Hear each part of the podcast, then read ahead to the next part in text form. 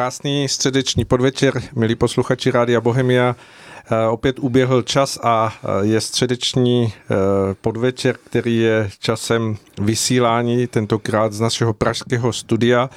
A já jsem velmi rád, že máme dnes v našem rádiu pana Ivo Telce, který je právníkem a je to osoba, jak vyjde postupně v našem povídání, na výsost povolaná v navázání na našeho předchozího hosta, kterým byl pan Tomáš Pfeiffer, který v našem rádiu hovořil o chystaném Mezinárodním kongresu zdraví Praha 2023. A my se dnes budeme bavit opět o léčitelství, o tom, co všechno eh, v tom té oblasti léčitelství můžeme a co si vlastně ani neuvědomujeme, co nám dokonce dovoluje eh, zákon, co nám dovoluje právo, které je tady součástí našeho života. Eh, pane eh, profesore, doktore Telče, vítejte v našem rádiu.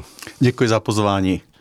Eh, když navážu na to, co jsem říkal v úvodu, tedy alternativní léčení, eh, co všechno vůbec v dnešní době eh, právní systém nebo právní řád dovoluje člověku, který by chtěl nějakým způsobem se věnovat léčitelství, buď v něm se prohlubovat, chodit na přednášky, anebo dokonce sám nějakým způsobem léčit? Podívejte se, léčitelství u nás nepatří mezi regulovaná povolání. Oproti třeba Německu, kde mají um, Heilpraktikergesetz, uh, který má ještě své spolkové zemské úpravy a je to vázáno na odbornou zkoušku. Jsou některé další země, jako je třeba Dánsko, uh, do jisté Francie, Portugalsko, které mají podobnou úpravu. U nás jsou určité snahy o takovou speciální regulaci léčitelského povolání už od roku 1991 a eh, je jich celkem snad asi sedm a všechny skončily tak nějak do vytracena. Byť tam byla třeba nějaká dobrá vůle něco řešit, pak si můžeme položit otázku, jestli nakonec ten dnešní stav není lepší než nějaká regulace, až eventuálně přeregulace, která by mohla být trošku kontraproduktivní. Nicméně jedná se u nás o volnou živnost, ohlašovací živnost, která není nějak speciálně pojmenována, ale to nevadí, spousta živnosti není nějak eh, pojmenována, takže spadá do mezi služby a výrobky blíže nevymezené. Takže není to koncesní uh, Není to v žádném činnost. případě koncesní činnost, byť se o ní třeba začátkem 90. let uvažovalo, tak to v tomto směru dokonce se uvažovalo také o komoře odborných léčitelů, hmm. byly na to nachystány všechny předpisy. Potom bylo takové politické trošku hnutí proti profesním komorám, tak to spadlo i s tím.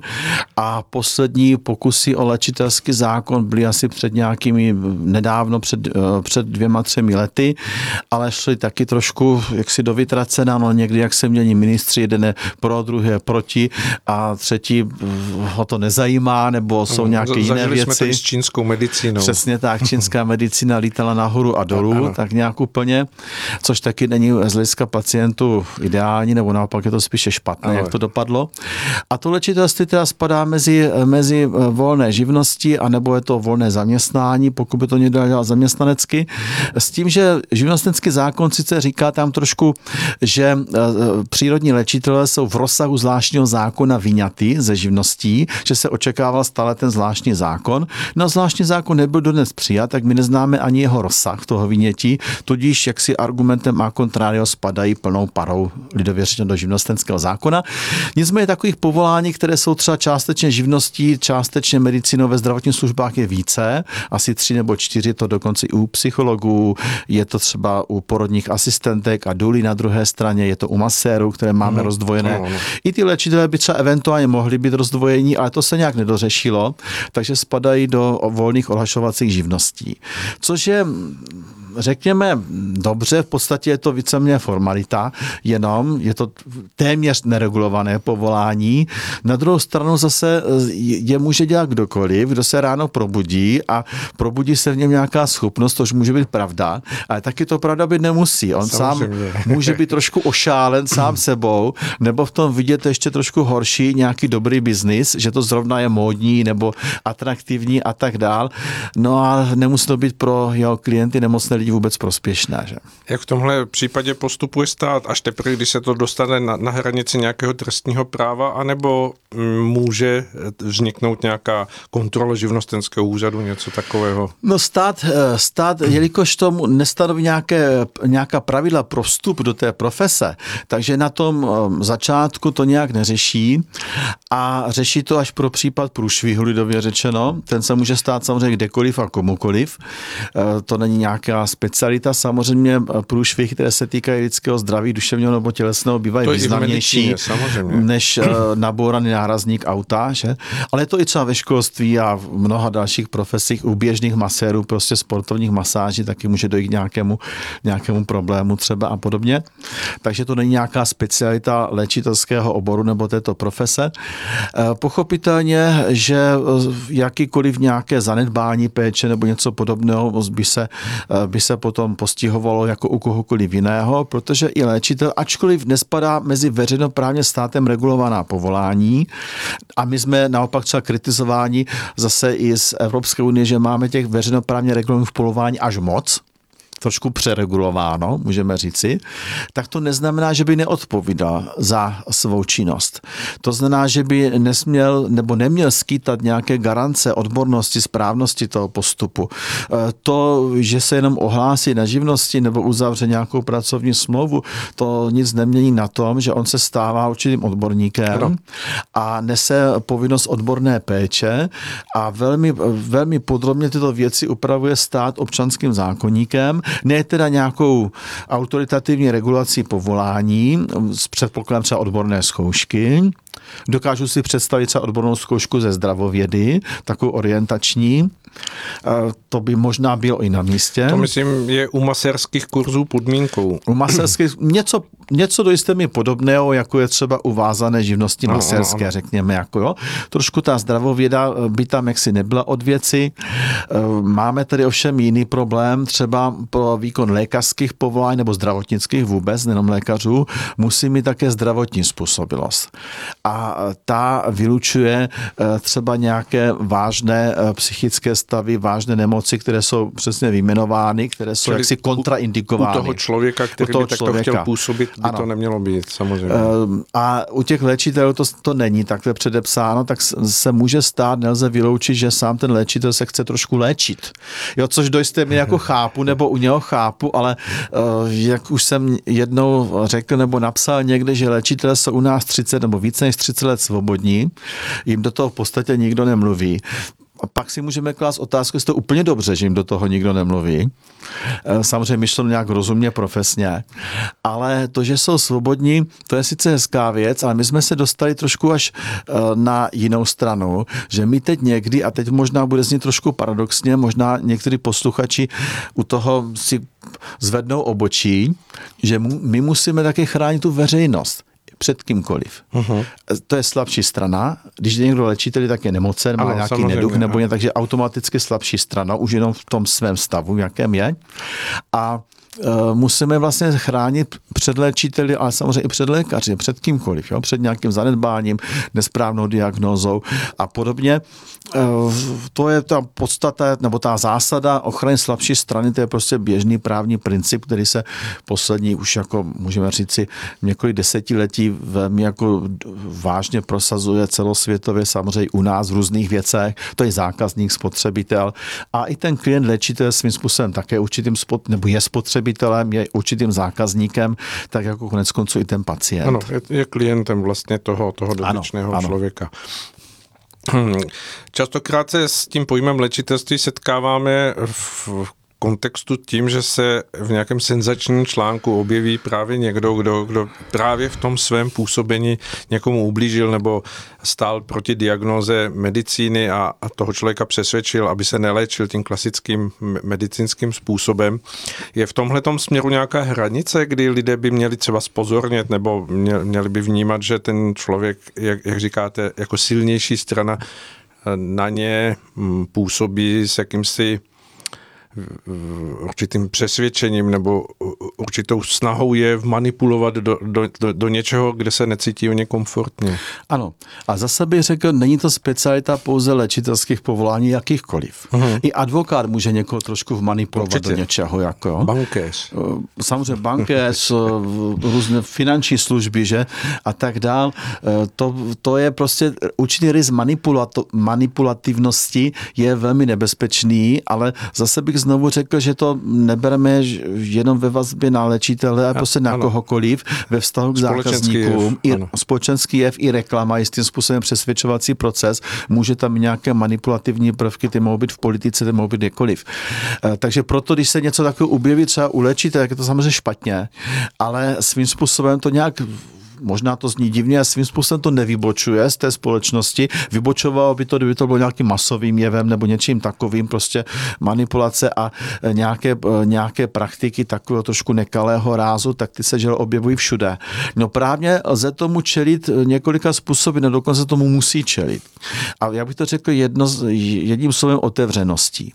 Nebo něco transparentnost, průhlednost, to je v podstatě to tež, jako určitou otevřeností, Protože třeba zákon o ochraně spotřebitele eh, po všech prodávajících poskytovatelech služby, služeb vyžaduje řadu určitých povinností v určité slabší straně tomu zákazníkovi, tomu spotřebitel se rozumí fyzická osoba a zákazník může být právnická, teď nechme stranou tyto věci. Tak eh, v určité slabší straně, která často je eh, ještě v jakémsi oslabeném stavu, a v oslabeném stavu můžu být, když budu žádat o úvěr v bance jo, v majetku právě nějaké oslabení v tísni, která tady může být a tak dále, takže to nemusí stýkat jenom zdraví nutně. Že? Určitě, ano. A e, je tam celá řada pravidel, která se tak neúplně dodržují ve všech segmentech, můžeme říci. I u těch léčitelů se nevždy e, dodržují a e, spočívá to třeba v tom, že ten léčitel nebo kdokoliv jiný povinen vymezit ty své služby nebo výrobky nějak označit, vymezit.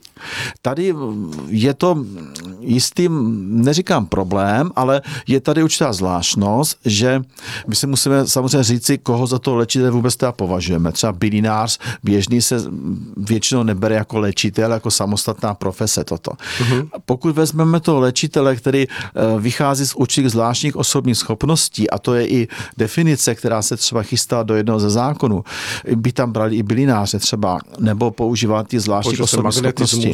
Typický věci. léčivý magnetismus, eh, nebo v rámci diagnostiky, automatická kresba, takzvané rentgenové oči a tak dále tak uh, tam se pracuje pro zjednodušeně řekněme s určitým metafyzickým prvkem. On se dá rozklíčovat, ten prvek působí, ne třeba úplně běžným pohledem, řekněme, to už znamená jakýsi větší nebo hlubší vhled ano. do té situace, ne každý jsme ho schopni, ale i tak, uh, tak si myslím, že můžeme každý trošku tak rozpoznat, když nám někdo ně, nebo něco sedí nebo nesedí. Uh-huh.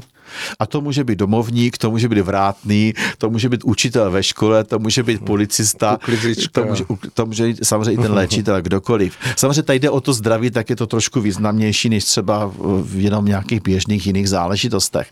Takže to je otázka spíš takové vnitřní uh, rozpoznávací schopnosti, uh, nejenom dát na nějakou reklamu nebo i na nějaké doporučení třeba. Navíc tady se často pracuje takže se jedná o postupy, které jsou vázány na postoj toho klienta. Chtěl jsem říct málem pacienta, to máme vyhrazené ano, pro ty zdravotní ano, služby, ano. Eh, proto u pacientů ostatně také. A pokud bychom mohli to léčitelství k něčemu z těch běžných konvenčních, jak se dneska říká třeba zdravotní služby, přirovnat, tak je to něco, co má do jisté míry třeba některé prvky, eh, jako třeba obor psychosomatiky, co je lékařský obor, jako třeba obor, který se týká i psychoterapie a adiktologie, léčby závislosti, takové ty trošku jemnější obory. Ovšem i to souvisí často s manuální medicínou, s fyzikální medicínou, různé nápravné léčitelské eh, postupy, typické to třeba u chiropraxe, to jsou vlastně nápravné techniky, v některých zemích chiropraktici patří mezi zdravotnická povolání, u nás bychom je brali jako léčitele, uh-huh. tak mhm, nějak široce uh-huh. vymezené, takže tam jsou takové ty dotekové věci, můžeme říci, do jisté mi to někdy souvisí s těmi masážemi, takže to může trošku, eh, trošku se tak prolínat, i s nějakým poradenstvím třeba. No ale i tady máme, máme diagnostiku, eh, máme určité léčebné postupy, máme nějakou podporu zdraví, prevenci, ale vyznačuje se to tím, že se to všechno odvíjí takzvaně polečitelsko. To znamená jinak, než třeba ve zdravotních službách. Uh-huh. Teď nemůžeme říci, co je lepší nebo co je horší, protože to je věc taky okolností toho případu. Uh-huh. Ta konvenční medicína je třeba vynikající v úrazových situacích u první pomoci, infarktu a tak dále. Bezprostřední záchrana životních funkcí. Přesně tak. Eh, trošku hůře se jí eh, daří třeba u nějakých chronických onemocnění, u nemocí psychosomatických, které více, než bychom si možná přáli nebo bychom si běžně uvědomovali třeba. A máme velmi málo psychosomatiků, byť je to lékařská profese, jich, je jich málo na počet a obrovský obyvatel. nárůst tohoto druhu. Obrovský nárůst, jakékoliv stresory prostě hned k tomu vedou. A takže takhle nějak, ale oni teda postupují určitým způsobem jiným. E, oficiální výraz je přírodní léčitel, je to vlastně ze švýcarského pojetí, pravděpodobně tam to používají. E, v tím se trošku naznačuje, že to je léčba nejenom ta přírodní ve smyslu třeba přírodních léčivých čajů, které předepíše i lékař, ale ve smyslu něčeho i dalšího třeba. To znamená, se pracuje více, nebo dokonce výlučně, e, právo říká neovladatel neovladatelné přírodní síly, myšleno jako lidmi neovladatelné, ano, ano. určité toky energie, ano, můžeme říct. Nehmatatelná energie. Nehmatatelná energie, no, toky energie prostě předpokládané, můžeme to brát jako hypotézu, ale ta, ta hypotéza je samozřejmě testovatelná, konec konců tak, jak je testovatelné, testovatelná třeba i psychoterapie, která taky pracuje s jakými si nehmatatelnými toky, a to eh, nemluvím o hypnoze, před je třeba varovat, ale ta pracuje taky s určitými toky samozřejmě. A i tam prostě máme postupy, jak eh, ten přínos třeba nějaké psychoterapie prostě určitým způsobem hodnotit, dokonce i určitým způsobem měřit v rámci eh, spíše kvalitativních metod, nežli úplně kvantitativních, to se týká toho duševního zdraví. A být se třeba léčitelství nemusí nutně týkat duševního zdraví, ale tělesného prostě bolí mě koleno, řekněme, nebo mám nějaké skřípnutí a tak dál, tak eh, přesto, protože vycházíme z toho, z předpokladu toho, zase zjednodušeně řečeno toho metafyzického prvku, těch jemnějších energií, eh, tak to má z hlediska hodnocení, ověřování blíže k těm kvalitativním metodám a postupům, které se třeba ve zdravotních službách běžně výzkumně jakkoliv jinak používají, spíše eh, v té oblasti duševního zdraví nebo nějaké duševní nepohody, nežli toho tělesa jasného. Hmm, hmm. Ačkoliv ten léčitel mi takzvaně sáhne na koleno třeba a tečka, to znamená jaké duševní zdraví, dokonce ani to nemusí psychosomatické, ale září z něho určité teplo, můžeme říct si zjednodušeně. A e, tak to ověřování prostě tady existuje. Trošku je problém, že ho nikdo moc nedělá, ale my ho ani nemůžeme chtít potom léčiteli samotném. Ten je, má tady plnou čekánu ve své provozovně. Ano. Neříkáme ordinace zase, ať to nepleteme, tak ve své provozovně a už nemá třeba sílu, možnosti na to, aby ještě prováděl vlastně nějaký výzkum. Maximálně mu tam někdo nějaký dotazník třeba vyplní a tím to víceméně skončí. Ale e, dokonce by to ani on provádět neměl, protože není nezávislý uh-huh. na ten výzkum. Jo, uh-huh. Už v tom je jeden ten subjekt, ze subjektu, tak by to měl provádět někdo jiný, tady tento výzkum. Ne, že by se nedělali ve světě, ale nedělají se tak na to jako hlavním tahu, můžeme nějak tak asi říci. Uh-huh. Uh, napadá mě ještě ještě asi důležitá věc, která samozřejmě posluchače bude zajímat v tom našem povídání, eh, a to je eh, věc finanční odměny. Asi mnozí viděli třeba film Šarlatán, který byl vlastně před nedávnou dobou uveřejněný, eh, kdy samozřejmě tam bylo tak nepřímo poukázáno na, na určité jako majetkové poměry toho hlavního hrdiny, který tam vlastně byl jako léčitel. Vedle toho máme spoustu léčitelů, kteří třeba působili i v zahraničí jako ve velkém, jako Bruno Gröning a další, kteří naopak za to své působení nebrali žádné odměny. A e, Vím, že, že to vyvolává v lidech vždycky veliké jakoby, otázky když se dostává tato nehmotná síla tomu léčiteli, odkud si, eh, jestli má právo za to, co si účtovat, anebo naopak, že lidé to berou, pomohl mi, eh, velice rád mu eh, za to dám nějaké, nějaké finanční prostředky nějakou odměnu, kterou vnímám, že adekvátní tomu té jeho pomoci. Jak se na to díváte, případně jak to, jak to vůbec ta dnešní možná i společnost vnímá vůbec jako v, této kon, ano. v tomto kontextu? Pojďte se, když to řeknu, tak abych odbil vaši otázku, tak bych řekl, že právu je to úplně jedno. Když to zdaní, tak to zdaní. Jo? Právo je to úplně jedno. V nějakém režimu to potom se zdaňuje třeba tak nebo onak. Právě je to skutečně jedno. Jo? Proč to do toho nějak nevstupuje, eh, jak, jak to povolání eh, nereguluje, ano, ano. tak ani nereguluje nějaké odměny, na tož nějaké tarify prostě nebo něco takového. Ale samozřejmě eh, příjmy, které tady jsou, tak zdanění podléhají, ať už je to v rámci osoby samostatně vydělečně činné, po případě nějaké ostatní příjmy a tak dále, to teď nebudeme ne, nepůjdeme do detailu tady, ale uh, ona je to taková hlubší otázka. Jo, tady toto. Ano, samozřejmě. Uh, v podstatě... Spíš, spíš je to otázka jakési morálky nebo... Morálky, ale i takového celkového pojetí. Tady uh, na to je určitý přístup, který říká, že když někdo něco dostane, tak by za to měl něco dát. Ano, samozřejmě mohu dát i eh, poděkování, že? To nemusí nutně 100 korun, 200 ano. korun, 2000 korun, že? Aby se to prostě vyrovnalo, že? Ta nějaká energie předaná někomu i ten léčitel s tím v úvozovkách ztrácí čas nebo vynakládá ten čas určitě určitým způsobem do toho. Já teda si myslím, že by to, eh, že není potřeba se jaksi bránit těm penězům, že peníze prostě existují, mají svou funkci, pokud se nestanou nějakou modlou, tak mají prostě velmi jako přízemní funkci a mají svou, eh, svůj význam. Ehm, je to z toho důvodu, aby se on mohl tomu povolání, tomu určitému nadání té schopnosti věnovat. Pokud by měl chodit eh, do jiné práce, toto dělat třeba jenom tak jako po odpoledne, ne, dá se to nějakou dobu, ale i on sám může potom onemocnět, že bude prostě přepracován, hmm. bude přetížen, že? A není důvod, aby to neměl i jako výdělečnou činnost, samozřejmě přiměřenou, tam se musí zvážit i sociální situace třeba těch klientů a tak dále. A hlavně i z praktického hlediska on může pomoci daleko většímu množství lidí, když se tomu bude věnovat ano, eh, jako ano, více není, ano, není důvod. Samozřejmě jiná situace byla za minulého režimu, kdy to bylo nedovolené podnikání a to bylo prakticky cokoliv nedovoleným podnikat, to nebylo jenom specialita léčitelství a tam prostě to nebylo možné tak to dělat, e, tak se, tak se brali takzvané dary z vděčnosti.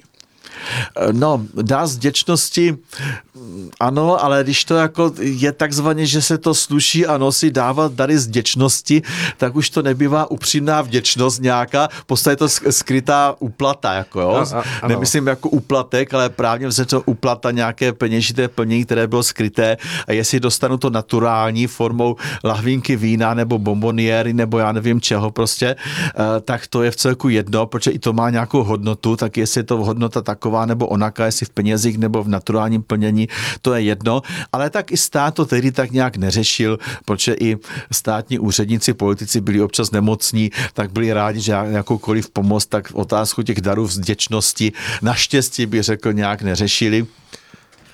A e, dneska prostě tomu, tomu nic nebrání. No ono se také někdy říká jako za peníze a ne pro peníze. Jo, to, a to uh-huh. myslím, je to velmi výstižně řečeno, jako jo, uh-huh. že to není prostě nějaký tvrdý biznis prostě tou výdělečnou činností, eh, protože eh, to mohu potom někde se věnovat nějakým spekulacím na burze nebo něco takového, ale tady pokud je dána určitá schopnost, kterou ten léčitel má a nemusí být nutně prostě spojená s nějakým léčivým magnetismem, prostě jakákoliv taková schopnost, tak by samozřejmě měl využívat, by ani neměl jako pro nic za nic. Že? A tak, aby tam jde o to, aby prostě se dostala mezi lidi. A aby se dostala mezi lidi, tak on se to musí věnovat. Aby se to mohl věnovat, tak musí z něčeho žít. No. Málo kdo bude žít jenom z pronájmu třeba bytu nebo z něčeho dalšího. Může být, jako samozřejmě. Ale eh, to jsou ojedinělé případy, každý má nějakou jinou majetkovou situaci. Takže není důvod, aby ten léčitel no, nebral peníze za to. Eh, samozřejmě pak je otázka někdy takového trošku kalkulu, jestli eh, spíše hodně peněz nebo málo peněz. On to hodně se někdy bere, že eh, člověk něco vynaloží do toho svého zdraví. Jako. Ale znám některé případy různých léčitelů, kteří berou částky v podstatě nízké, právě z toho důvodu, aby byly tak nějak jako dostupné úplně komukoliv. Vždycky si představíme ty matky samoživitelky, to je nejohroženější sociální skupina asi, posledně všude na světě i u nás, tak aby i pro ně to bylo dostupné. A není úplně pravda, že by lidé třeba neměli úplně peníze na to, když dá třeba to, co může. Já říkám, je bezdomovec může dát 10 korun, trošku si vymýšlím a takhle, takhle nějak, nebo může dát něco jiného, nebo prostě tam jde o to, aby to bylo adekvátní něco za něco.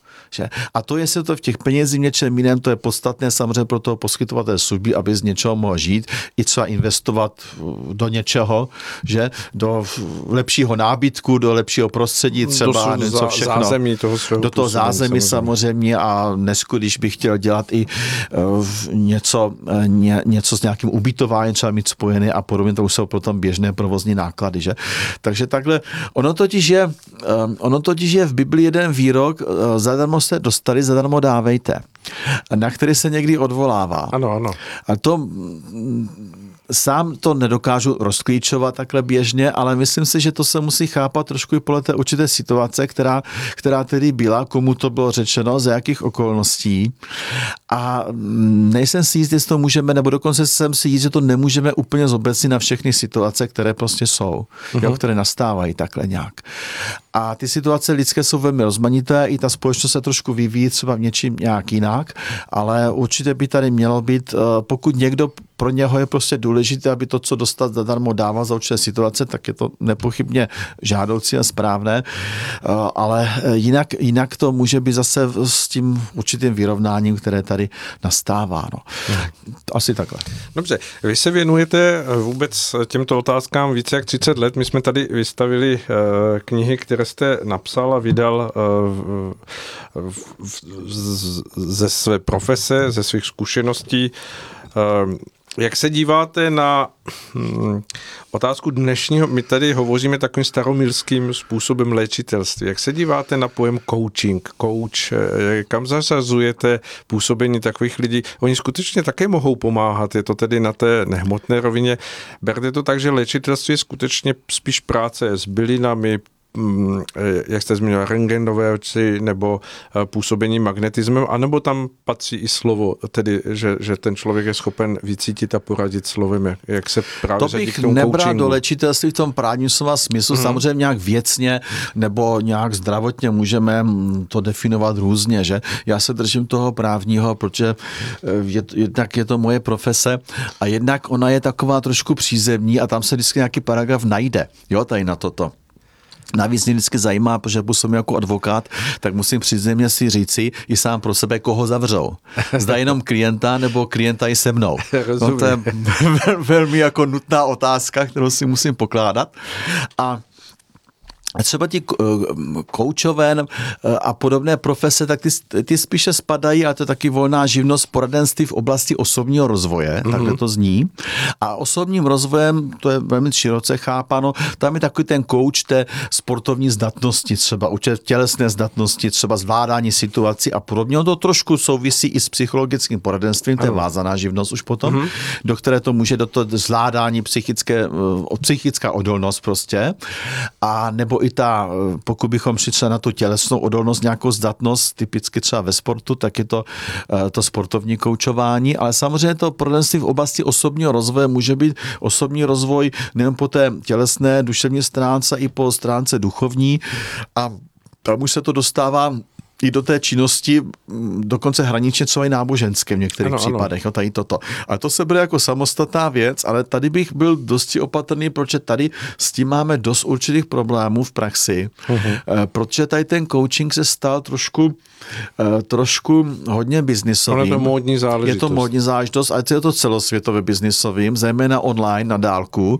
Jo, to jsou všichni kouči všeho a e, samozřejmě to může, e, má to určitá i etická pravidla, má to určité své metody, postupy, ale závisí opravdu o to, o co se jedná. Zda to je takové nějaké vedení, zvládání situací, k určité samostatnosti, můžeme říct nějaké odolnosti, tak to je v zásadě i třeba u vojáků nebo policistů, jo, ta určitá odolnost a tak dál, tak to ano, ale trošku je problém, se to dostává do té oblasti do té oblasti duševní, duševního zdraví, dokonce do oblasti spirituální, duchovní, protože tam by ten coach opravdu musel být někdo, kdo stojí aspoň ten stupínek výše a také by musel do toho člověka trošku do něho vidět, můžeme říci.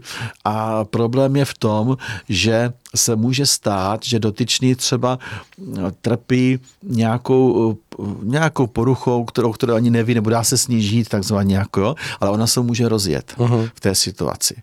Jo, proto eh, se mi moc nezdá ani otázka třeba nějakých hromadných meditací a podobně. I tady z těchto důvodů. Ne, že by to nebylo třeba pozitivně zaměřeno. To pozitivně zaměřeno bývá, nebo naštěstí většinou je, ale může se stát, jak se člověk uvolňuje, tak se příliš uvolňuje a může takzvaně na sebe nasát něco, že pak teda nestačí pomalu ani se osprchovat i s tou hlavou. Jako jo. A zvlášť lidé, kteří jsou tak hodně otevření, bývají to možná více ženy než muži, které se hodně otevírají tady v tomto směru a má má své nářky v sobě, ta druhá také, tak se tak nějak předávají, pak si ještě sdělují i slovně a to je spíš negativní potom pro toho hmm. člověka, nebo spíš nebezpečné do jisté míry. Jako. A tím hmm. krajním případem jsou potom ty uh, techniky, ale hypnoza a podobné techniky. Jako. Ano, to jsem se chtěl zeptat, vy jste zmiňoval hypnózu, samozřejmě mnoho lidí to má zařazeno do toho, že to je působení v tom pozitivním nebo v tom přínosném. Eh, kdo má nějaké větší duchovní poznání, tak ví, že, že v tom je skryto mnoho nebezpečí, o kterých se navenek neví. V tomto směru vy vnímáte, že to by mělo být třeba nějakým způsobem v té rovině léčitelství víc jako označeno jako určitá uh, neúplně správná cesta, nebo to zase právo asi nedokáže? No, dokáže, dokázalo by, ale ono to není jenom léčitelství, dokonce by řekl, že víc to je ve zdravotnictví. V tom uším slova smyslu zdravotních ano, služeb. Ano, ano protože psychoterapie s tím, eh, no, psychiatrie, pardon, spíše s tím pracuje, pak jsou různé techniky, které jsou různě nazvané, ale principiálně jsou třeba podobné, že? Eh, ono totiž je to víceméně všude, kde se pracuje eh, jednak s tím lidským nitrem, jednak prostě s určitými těmi jemnějšími proudy energií a tak dále. Konec konců je to otázka čínské medicíny, že třeba ta energie čí, že to je prostě, tam má různé, ve slovanských jazycích se tomu říká živá, to má spoustu různých mhm. výrazů, prostě ano. tradičních různých zavedených, to stále to tež, jako jo. Byť to nazýváme různým způsobem. A tam, eh, víte, do toho se jako nedá tak úplně pouštět, aniž vím, do čeho jdu. Protože by to může znít možná trošku divně, ale je to léčitelství nebo ten coaching. Jsou vlastně uh, znalostní disciplíny. Mm-hmm. A ta znalost ovšem není uh, na základě absolvování víkendového kurzu, to nechci úplně zhazovat, pokud je ten kurz dobrý a uh, podnětný, ale to je znalost mnohem hlubší. To je v podstatě už taková moudrost. Jo, a potom znalost té techniky, která se nějak cizeluje třeba odbornou praxí ano, ano. Jo, a tak dál. I ta schopnost se rozvíjí, samozřejmě nezakrní, ale měli by to dělat lidé skutečně nadaní, učil schopností. Eh, vezměme si, někdo má hudební schopnost, no tak já jsem hrál na klavír, jsem chodil eh, do školy asi pět let a výsledek je prostě výsledek, jak kdybych tam nebyl. jo? Takže eh, prostě tato schopnost nějak se mě nerozvinula nebo minula a eh, měl jsem něco nadřeného. Někdo skončí, a to je, to je úspěch jako zborista někde, to není vůbec nic špatného, ale nebude třeba tím solovým zpěvákem, že mu tam ještě něco chybí. Rozumím. A už, už, to, už na to nemá sílu, má svou mes. Jo, a ta mezi může být to vysoká, jako, ale toto tam chybí. No a u těch koučů nebo některých léčitelů se za to prohlásí, a konec konců lékařů taky, u kohokoliv, jako, tak eh, je to někdy přecenění. Hmm. Jo, nebo takové sebe vylepšení, trošku sebepřecenění. No, ano, se... většinou vysí na zdi nej, nejrůznější certifikáty. certifikáty ano, to jsou ty víkendové kurzy, kurzy ale docela drahý. Ty kurzy většinou bývají, ten certifikát má skutečně peněžní hodnotu, za ní stojí. A, a zase to nechci zhazovat, mohou být samozřejmě k věci. Jako. No a tady předtím je potřeba varovat tak obecně. Jo, a dokonce hodně lidí do toho o tom, třeba o tom léčitelství nechce nic slyšet a to ne, že by třeba nechtěli nic slyšet, ale jejich varovný prst je velmi silný nebo mohou mít nějakou osobní nebo v rodině špatnou zkušenost mm-hmm. a e, pak někdy to ještě může skočit nějakému určitému, e, někde dokonce sektářství určitému, to jsou ti žáci prostě různí a tak dál. E, může to někdy skočit do určité manipulace, ale znovu říkám, to se může objevit i i v tom psychologickém poradenství, diagnostice. To se může objevit u trenéra samozřejmě, sportovního Klidně a tak dále. obchodní společnosti, která je nastavená na, na A vymývání. A samozřejmě. v politice. Není to, to léčitelství, berme prosím jako, jako se všemi plusy i mínusy, jako, je, jako společenské plusy a mínusy nebo individuální plusy a mínusy, které se prostě tady vyskytují a objevují. A kdybychom prostě porovnali počet i pravomocně odsouzených lékařů a nechci se nějakého stavu dotknout a léčitel u nás, tak ty lékaři vedou, jako jo. Nevím, že jich možná i více, ale eh, ty případy léčitele byli v- odsouzeni, tak těch je málo. Ono to trošku bylo jinak historické, že my jsme tady 100 let, až do roku 1950 a 100 let předtím měli trest, eh, trestné používání eh, životního magnetismu za úplatu.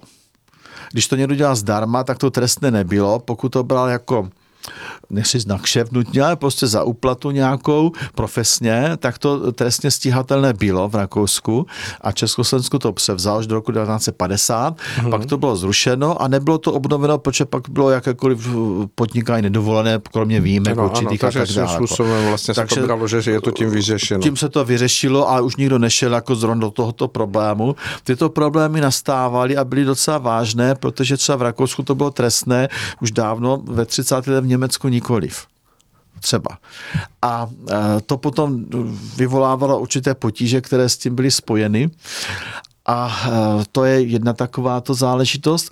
No a potom další věci jsou, takže to byla spíš taková obecná kriminalita, řekněme, jako, mm-hmm. nebo hrozila tady, Ano, ano, jako ano. to nebylo nutně, a tady to bylo proti léčitelství, jo, proti tomu životnímu magnetismu, jako, že to teda jako ne, jako, jo.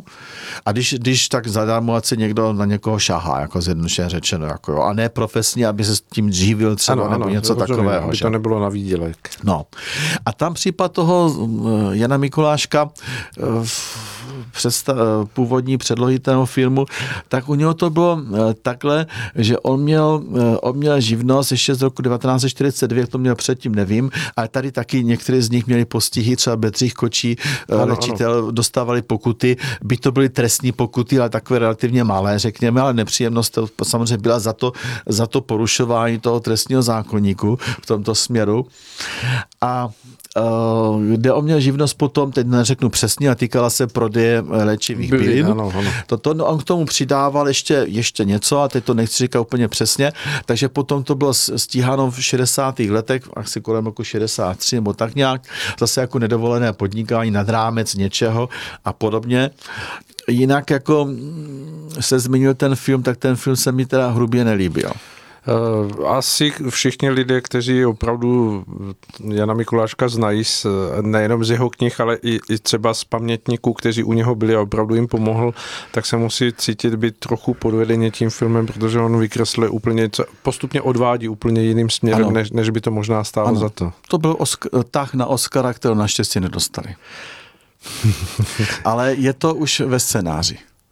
Jo, není to jenom věc režisérky, je to ve scénáři, jo, protože to je atraktivní, přehodíme charakter, jo, toto, a mimo jiné je to zakázané. Zakazuje to občanský zákonník. Eh, Já jsem si toto? říkal, jestli je vůbec možné takovýmhle způsobem, byť jako posmrtně, ale přesto očernit někoho, posunout Ani jeho posmrtně. jméno. Ani posmrtně to nesmíte udělat, jenže je tady trošku problém s, s určitým zástupčím oprávněním, že ta zástupčí oprávnění, kdo by to jako uplatnil, nějaké Ano, nároky, ano. třeba na stažení filmu dokonce, jako extrémně, no ne extrémně prostě, to není extrém, jako. Je to právo. tak, eh, tak to jsou osoby blízké. Mm-hmm. Osoby blízké jsou velmi široké, nicméně tady v tomto případě eh, on eh, zemřel bezdětný, takže prostě osoby blízké tady nejsou a jiné osoby blízké, které by tady byly bývaly, tak ty už všechny zemřely. Mm-hmm. Nebo aspoň nevím, že by někdo z nich jako žil. Jo? Tady, tady ani nebyl nikdo, kdo by se mohl uh, takto zástup, dostat do, té, do toho Opra- zástupčího postavení ano. uh, za toho zemřelého, protože tomu se říká takzvaná postmortální ochrana, zní to trošku morbidně a měli jsme to i v zákonníku z roku 64, máme to i dneska a naopak dnešní právo to rozšířilo na všechny ty osoby blízké, eh, takže eh, to jde i po mně hluboce, pokud já prokáží, že jsem prostě potomkem někoho, kdo je prostě dočený a tomu dočení došlo ne, buď za jeho života, on, on se neohradil nebo zemřel, anebo až posmrtně, tak to je jedno, jako mm-hmm. tady toto. A ta linie prostě vede až kam vede mm-hmm. pokud není ukončena. Jo, no, biologicky pokud, pokud je dokazatelná. Jako samozřejmě. No, no samozřejmě dokazatelná no. musí být, no tak to se dá prostě nějakými výpisy prostě z rodných listů, třeba z matriky, kdo je prostě eh, předkem a kdo je potomkem někoho. A pak máme ještě osoby blízké, takové ty jiné, které vnímají tu uh, újmu jiného, jako, nebo cítí jeho újmu jako újmu vlastní, že? Tak dál. No. Takže to je tak trošku na okraji, takže vidíme, že právo řeší lecos, tyto věci, které se týkají i eh, změny charakteru někoho, zejména když on se nemůže bránit potom už. Za svoji praxi, a teď nemyslím jenom samozřejmě eh, praxi eh, v tom vašem hlavním povolání jako hm, právníka, jako doktora práv, ale především tím, že se zabýváte tímhle tématem potkal jste v České republice léčitele, kte, kteří opravdu e, jsou pro vás osobnostmi nebo lidmi, kteří e, si zaslouží to označení toho, toho v tom e, výsostně pozitivním označení, že to, je, že to je člověk, který pomáhá lidem z té boží milosti jako obdarovaný. Určitě. Určitě a několik, ani teď bych asi úplně nemenoval, Nemusíme, ale jsou to ale žijící, jsou... žijící osoby. Setkal jsem se s nimi osobně, nejen tak, že bych se setkal takhle a s nějakým neduhem eh, jsem třeba za ním byl a podobně. Ano, jsou to prostě lidi z masa a kostí a tady je prosím vás podstatné, bych řekl, to je to trošku takové upozornění pro posluchače a diváky, že Víte, takoví ti lidé, kteří jsou, na, čím více někdo nadá nějakými schopnostmi určitými, eh, výjimky vždycky mohou být nějaké, ale pokud budeme schopnosti, teď nechme stranou třeba ty hudební nebo umělecké, třeba ty léčitelské, nebo takové už do toho duchovna pronikající, řekněme, tak o to více to bývá normální člověk. Uh-huh. Jak se pozná takový duchovní léčitel? No takže se nepozná. Jo, a to je dokonce správné. Ano, ano. Jo, on se nemá prostě poznat jako takhle. On, no, není prostě, že by, že by prostě chodil zasněný, no může být zasněný někdy, ale většinou nebývá ani zasněný, jak to jsem já možná víc zasněný, než někdo takové. Jako, jo. To, to, to jsou, znám třeba jednoho léčitele, který prostě řeší energeticky a přitom si uh, se mnou povídá, což jako možné je, ne každý musí v nějakém vypjatém stavu, ano, trošku takovém ano. soustředěnosti. No a já s tím většinou vůbec nesouhlasím s jeho politickými názory a nechci se hádat vyloženě, jako jo, tak nějak, tak vždycky, no jo, tak máte v podstatě pravdu, jako, nebo něco na tom je, jo, a tak dále. A my se třeba politicky nezhodneme vůbec, jako jo, mm-hmm. ale to vůbec nevadí, jako jo. To jako, jestli se s, s, s, s hudebním virtuozem politicky nezhodnu, je úplně jedno. Mu to hraje, mu to zpívá a každý volíme někoho jiného a když o tom na to přišla řeč, tak prostě se nezhodneme třeba. Takže vlastně on pomáhá, takže jako v tom směru jeho léčení ano. stojí mimo vlastně ano, tady, a může mít rámec. osobní názor, to jsou prostě myšlenky určitě, nějaká zkušenost taková nebo onaká prostě uh, rodinné vazby nebo já nevím jaké třeba, ale v podstatě to jsou spíš ty myšlenkové záležitosti, které do toho jdou a tam se třeba můžeme míjet v něčem, anebo kdybychom to více vysvětlili, jako, že, že, že třeba máme pravdu oba dva, že každý akcentuje nějaký jiný úhel třeba, že to není nutně proti sobě, ale to je určitá taková činnost téměř intelektuální nebo myšlenková, která jde konem a ten člověk, pokud jim prochází ta energie, tak on to ani nesmí moc brzdit těma myšlenkama. Jo? Ale někdo to, někdo to dokáže udělat tak, že, že je schopen hovořit o tom, co bylo včera v televizi prostě úplně volně, uh-huh. že jim to prochází a druhý se musí naopak soustředit Ono je to taky otázka možná u té diagnostiky, tam uh, musí být asi větší míra soustředění, než u toho jakoby v, je, v uvozovkách jednoduchého proudění třeba, které potom, jak když zapnu vypínač, jo, které mm-hmm. prostě mhm. jede a já mohu opravdu tu, tu hlavu do toho nedávám, jo, nebo nějaké vnitřní soustředění, že jsem průtočný, jo, tak to prostě jede. Jako. Mm-hmm. Když se ještě podíváte z pohledu své zkušenosti, uh, Myslíte, že, že by si zasloužila česká země, eh, aby se tady probouzelo víc eh, lidí, jako, nebo mělo větší odvahu druhým lidem pomáhat jako léčitele, že, že, se, že je to pořád jakési tabuizované téma a v, té, v tom vnímání alternativního léčení? No, já se snažím, aby to nebylo tabuizované téma. Jo? Tady no, jsou tři tady knihy, sedíme, které, které nejsou tabuizované. Dokonce jedna dostala nějaké dobré hodnocení a nevím co všechno. Víte co, to, to nikdo nezakazuje. To je mentalita.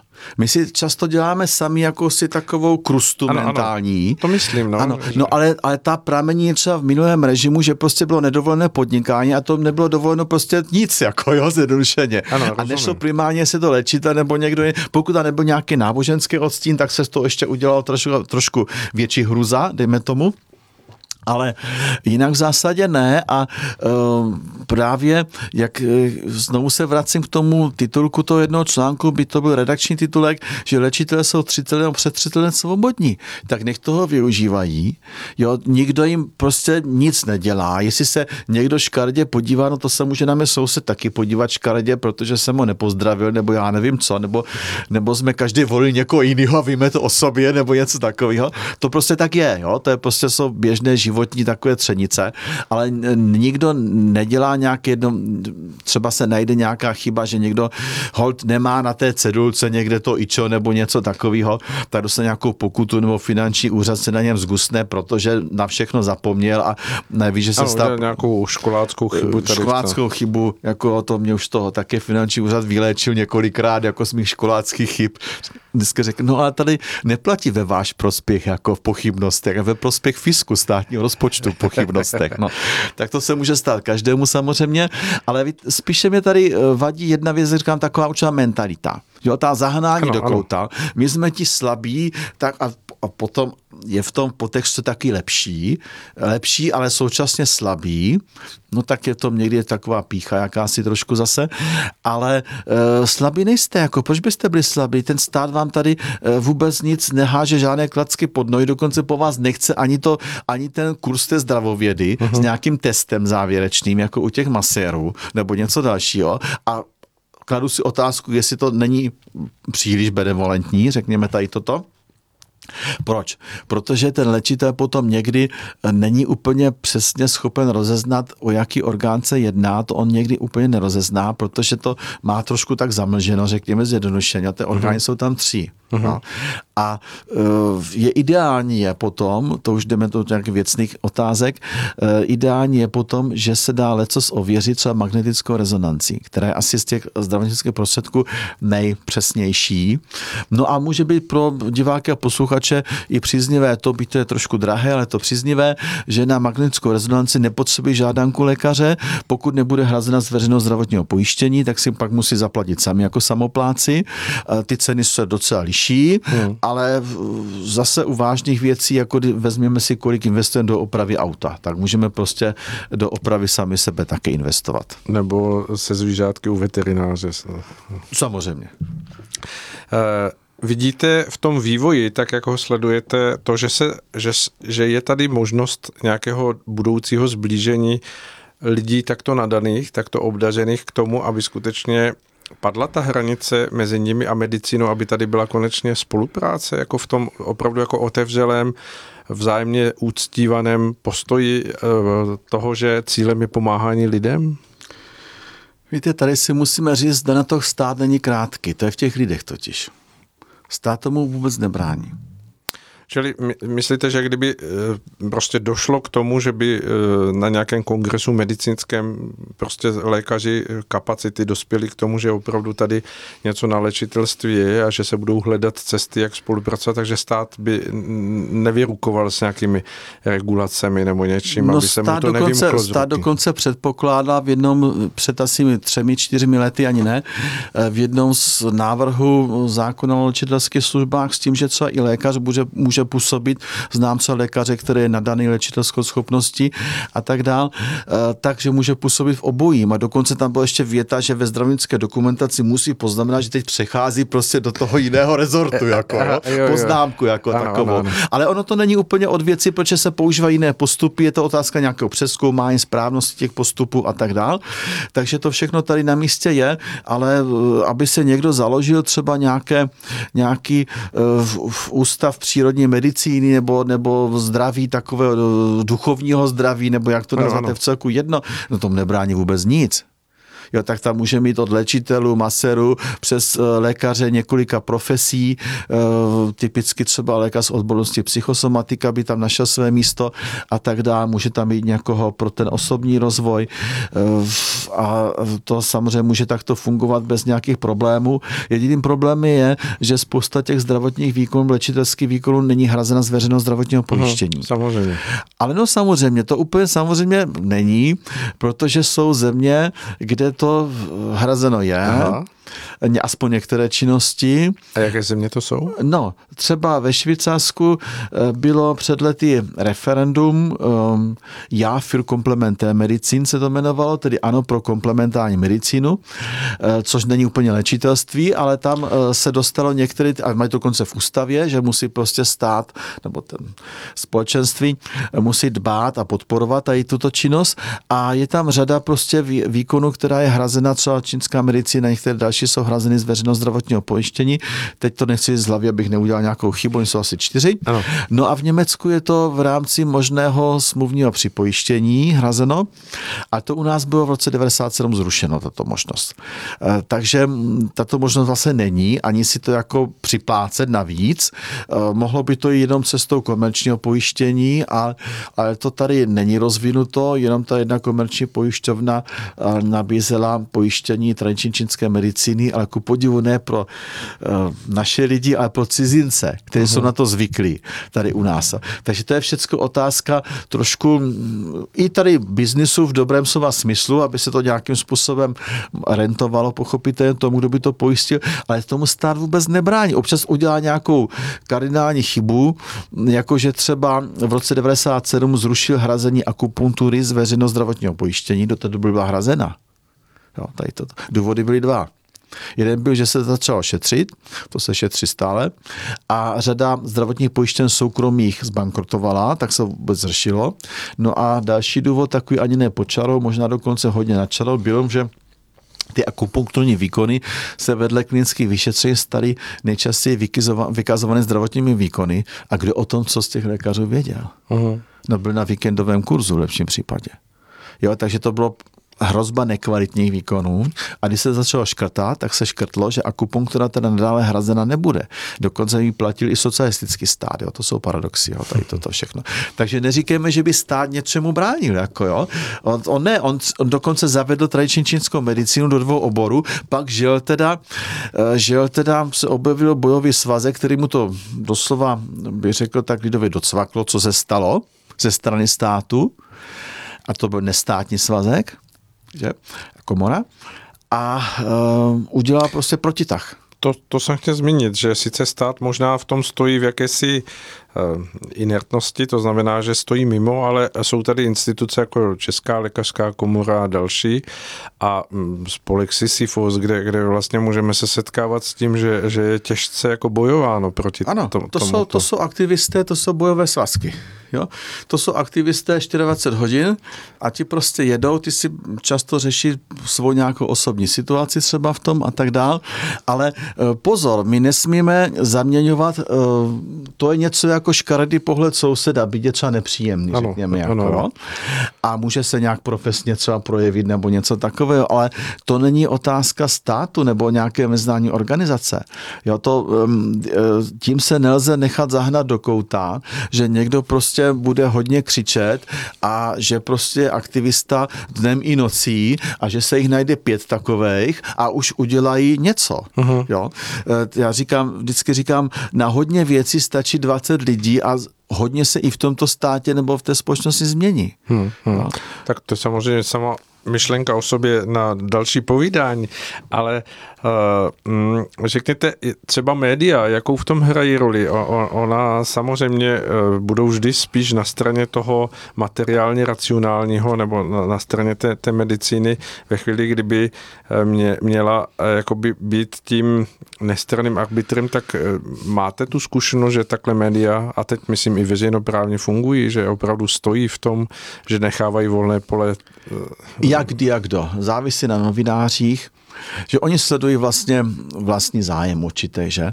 Teď nechme stranu tu veřejnoprávnost, která by měla být trošku, trošku nestraná a tak dále, trošku prostě nezávislá sledují prostě svoje a když se tam objeví nějaký průšvih a tak se ten průšvih často i nějak zveličí nebo se takzvaně prodá. Ten průšvih se objeví taky v tělocvičně ve škole, ten se objeví prostě kdekoliv v těch nemocnicích, že samozřejmě. Takže prostě pokud jdeme po negativních zprávách, tak budu tak dlouho hledat, až něco vyšťounám, nějaký problém, že nějaký zanedbání třeba péče nebo něco takového, že se stalo samozřejmě tady.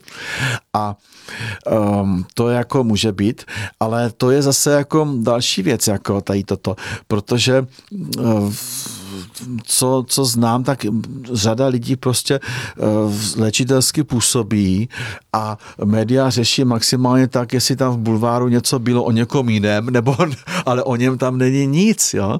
Pokud by neudělal něco, že by se dostal do toho hledáčku těch médií, že nějakým způsobem, tak se vůbec nic neděje a někteří léčitelé na to také reagují tak, že se snaží prostě dostat um, to své, tu svou službu do nějakého právního rámce, který tady je, jako jo, že ten právní rámec samozřejmě můžeme aplikovat prostě na cokoliv, jako jo, i na činnosti, které nesou metafyzický prvek. Konec konců to můžeme uh, hovořit taky o církvi náboženské společnosti, je nejsilnější metafyzický prvek v podstatě věci a dělá to nějaké právní problém, no nedělá, hmm. že? Máme, uh, máme uh, teologické fakulty a výuku na nich a v Praze dokonce tři, no dělá to právně problém, no nedělá. Žádný, uh-huh. jako jo. Takže eh, to je zase taková trošku eh, psychika toho někdo, kdo se nechá zahnat do kouta, nebo kdo se trošku, jak bych řekl, někdy neprobudí ještě z toho minulého režimu, kde tam některé věci se musí víc než opatrně, nebo dělat, no, no. dělat tak trošku zastřeně, nebo mít kryto něčím, že? Tam, eh, tam velmi jako významnou roli sehrala Vysoká škola chemicko-technologická v Praze, Fakulta chemického inženýrství, kde byla psychoenergetická laboratoř, Čína až do roku asi 92-91. Mm-hmm. A oni měli státní plán výzkumu, základní výzkum fundamentální záření hmot. Mm-hmm a e, spolupracovali s mnoha léčiteli. Oni dostali potvrzení, že prostě externí spolupracovník na státním plánu výzkumu, tudíž do toho nikdo nestrkal nos, jo toto, že Akademie věd, ona byla převzata, to nebyla akademie, a ta vysoká škola prostě a ta věda byla převzata trošku po tom sovětském vzoru, ty státní plány, uh-huh. do toho nikdo, pokud tam nebyla nějaká spronevěra peněz, nebo já nevím co, do toho ano, nikdo nestrkal nos, současně jim všichni dali pokoj, že oni měli prostě opravdu teda potvrzení jako velké tady a skutečně tam spolupracovali, docházelo nějakým posuzování, hodnocením a tak dál, i v nemocnicích, ve zdravotnických zařízeních. No a ty dary vděčnosti tak nějak nikdo moc radši neřešil, jo? tak nějak jako jo, nakolik je to spontánní dar, nakolik je to vlastně uh, platba za Rozumím. něco, jako jo, vyloženě něco za něco. Takže to byla věc, která tady fungovala prostě léta, velmi jaksi zdatně a e, zanechala velmi silnou stopu a dokonce jsou o tom i různé knihy ve Spojených státech vydávané prostě, e, které se tohoto týkaly. No ono totiž e, takhle, tam totiž byl určitý i politický zájem, aby to fungovalo, protože v jistém pozadí někdy byly zájmy vojenské. Uh-huh. Jo, v tomto směru. Jak, jak byla prostě v době studené války se prostě i psychologické operace řešily, on to s tím trošku souviselo, no, no, mohlo souviset prostě na obou stranách. Ale toto samozřejmě nebyla otázka vojenských operací nebo nějaké manipulace psychologické, že to je něco úplně to zneužití potom jako tohoto všeho. To prostě jelo po té běžné rovině, můžeme říci, a tam ty výsledky prostě byly. Já si pamatuju na jednoho člověka, který to ještě myslím takhle nefungovalo, ale bylo to koncem 60. let, tehdejšího prezidenta byl, byli to nějak řešili a že i v tom sovětském svazu to nějak funguje a tam mají taky ti léčitelé nějak, mimo jiné tam mohou mohou chodit dodnes v Rusku třeba i výslovně do zdravotnických zařízení. Jako, uh-huh. tady toto. Tam ho vrátný nevyhodí, jako, uh-huh. nesmí uh-huh. ani vyhodit. A e, tak teď odpověď byla, ano, jako soudrozí, jako, ale prosím vás, jen tak to nezveřejňujte, protože by to mohlo posílit náboženské cítění obyvatelstva. Uh-huh. Jakmile je tam nějaký prvek, jo, trošku ano, jiný, to, ano, to. a on nemusel být až tak moc metafyzický, on se to mohl pohybovat stále ve hmotě, byť jenom takové, řekněme, ne té nejhrubší prostě, takové té jemnější hmotě a v podstatě to až tak s nějakým duchovným, duchovným ani nesouviselo. Jako, a to jsou prostě další věci, jak to rozklíčovat, jak to prostě jde. Jako, Jinak je o tom velmi zajímavá kniha brněnského léčitele zesnulého před lety Jana Nedomanského, která se jmenuje Trilogie zdraví, je to, uh-huh. to posmrtně a jsou to vlastně tři knihy a v jedné taky tak rozklíčoval, se snaží rozklíčovat ty chvění záření, ty prostě ano, ano. jak to prostě chodí a tak dále, jako tady toto. A to už je trošku navíc, to třeba ten klient ani tak nemusí ani vědět, a mnohdy to ani ten léčitel neví. Uh-huh. Ano, jo, protože jede spontánně, intuitivně, intuitivně, spontánně, podobně ten zpěvák nebo nějaký, uh, vždycky, někdy se vytýká, že nějaký muzika neumí, neumí prostě hrát třeba z not, ano. nebo naps, napsat notový zápis. No proč by to měl umět, tak, jako jo? Přesto, přesto to přes něho jde, že? A uh, pak někdo, kdo je, si má nějaké další nadání, jiné, takové jasnější, tak prostě ty toky je schopen třeba nějak vnímat a, a dá se to nějak seskládat, že to všechno má svá pravidla, jo? to je podstata věci. Že? A problém je, když někdo se pouští do těchto činností, aniž by věděl, že to vůbec má nějaké pravidla. A že ty pravidla jsou taky něco jako v úzovkách pravidla bezpečnosti silničního provozu, kdy taky můžu sjet do škarpě, do příkopu. Jo, a to mě dost jako vadí u některých koučů, toho těch coachingů, který se tak biznisově pouští do toho. A, a tak si říkám, a víte, do čeho vlastně, kam se všude pouštíte? Jo, když to bude nějaká ta zdatnost a to je všecko OK, řekněme, a to jsme tak jako přízemně někdy, ale když se to prostě dostává někam jinam, tak, eh, tak je to až někdy trošku nebezpečná ta činnost a zejména u lidí, který, který nejsou úplně psychicky třeba úplně v pořádku, ale je v nějakém hlubokém zármutku, ve velkém stresu a jsou uvolnění, takzvaně rozjetí, že? A tak dál. A to, to jsou ta nebezpečí. Hmm, jako. Hmm. Nebezpečí není v tom, pardon, že někdo něco dělá, ne, že ať se má cedulku správnou nebo nesprávnou a dostane pokutu za cedulku, jako, to stejně bude symbolická. Jako, tady toto. A toto jsou ty vážné otázky.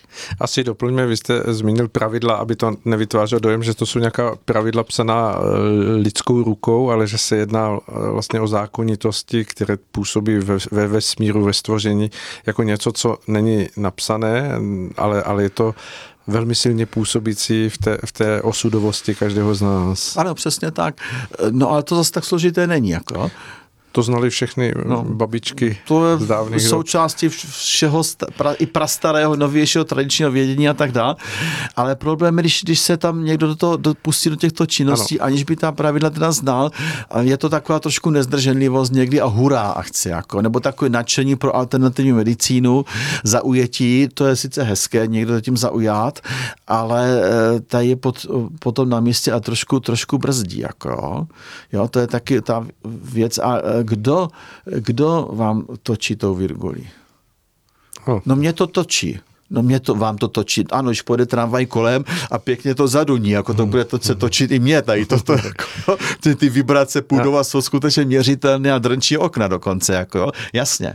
Ale tady nedrnčí okna od tramvaje nebo něco takového, takže kdo nebo co vám tím točí? Ano, ano. No tam tu, dá si tu otázku neklade. Ale je tady jakási právní obezřetnost, která říká tak trošku pozor jo, když nevíme ten zdroj nebo ten tok a není to náhodou trošku šalebné, nedělá si z vás někdo trošku legraci třeba? Hmm. No, to jsou vážné otázky. Souvisí to asi s vnitřním, jak jsme zmiňovali vícekrát v našem povídání, vnitřním nastavením toho člověka, který buď drží nějaký takový nástroj nebo se snaží působit, aby on sám v sobě byl zdravý a čistý. Přesně tak. To je asi ten výraz čistota nebo nějaká rizoze asi nej, nejsprávnější. Jo, a to neznamená pozor, že, že se nemůžeme politicky pohádat třeba. Jo, to je opravdu něco trošku jiného. Samozřejmě. Určitě. Jo, to už jsou nějak, nějaké intelekty naše, které pak do toho jdou, nebo nějaké zkušenosti, nebo něco takového, ale to je úplně něco jiného. Jo? To je spíš taková ta vnitřní čistota, než nějaká znalost prostě historie nebo něčeho, prostě událostí se odehrály jinak, nebo znalost nějakých fakt a můžeme se o tom dohadovat, jak se něco odehrálo nebo neodehrálo. Každý o tom víme tak jako něco, tak o to více budeme urputně dohadovat, ale v dobrém slova smyslu třeba. No tak něco jiného. Jako. To je prostě to, že i, i ten klient by měl, nebo na konci ten pacient eh, by tak měl trošku vnitřně vytušit, jak se věci mají a to ne, že by to nešlo. To nemusíme znát nějaký slovník lékařský nebo něco takového, že? Prostě dát, jiným, zjednodušeně řečem, dát prostě na to vnitřní intuici určitým způsobem. Jako. Pane profesore, když jsme začínali, nebo před naším vysíláním jsme říkali snad 40 minut a teď, teď nám utekla skoro hodina, nebo víceméně utekla hodina. Já jsem moc rád, že to, že to uteklo a věřím, že i posluchačům tak jako mě tady, že to povídání by bylo určitě na mnoho a mnoho dalšího.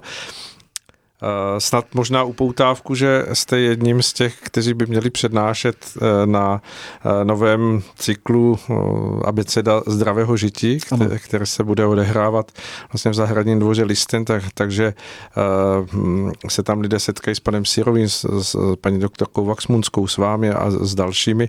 Takže pokud kdo vlastně v tom našem dnešním povídání měl v sobě nějakou otázku nebo se v něm zrodila, určitě se tam s vámi může setkat a zeptat se, je to tak. Ano, samozřejmě. Já moc děkuji, že jste přišel k nám do studia. Vážím si toho, že jste přijel až z Brna a budu velmi rád, když budeme někdy výhledově spolu pokračovat v tomto povídání. Je to výborné. Ano, já budu taky rád. Samozřejmě já sice jsem až z Moravy, ale dostanu se k vám. Jo, děkuji za pozvání. Děkuji. Milí posluchači a vlastně diváci tak trochu, to je opravdu dnes vše a já jsem moc rád, že jsme mohli takto vysílat z našeho pražského studia. Přeji vám krásný eh, večer a přeji vám, aby se vám dařilo v tom všem eh, vnitřním nastavování sebe sama, tak abychom dokázali všichni stále více a silněji prožívat to, že jsme opravdu božími dětmi a že stvoření je nádherný prostor, ve kterém se můžeme mm, setkávat, eh, povzbuzovat, kráčet vzhůru rozvíjení naší osobnosti. A jak už to tak bývá eh, na našem závěru povídání, eh, rozloučím se se všemi tak, eh, jak máme slova. Věřme, že bude lépe a dělíme věci tak, aby lépe bylo. Krásný večer. Pokud se vám naše vysílání líbilo, budeme rádi, podělíte-li se o tom s dalšími lidmi, kteří jsou vnímaví, otevření a dobré vůle. Děkujeme vám. Pořady Rádia Bohemia vznikají díky dobrovolné a usilovné práci mnoha lidí. Pokud vás naše snažení zaujalo a chcete mu také pomoci, podpořte prosím jeho provoz a rozvoj. Více informací naleznete na naší web stránce www.radiobohemia.cz podstránka Podpořte nás. Děkujeme vám.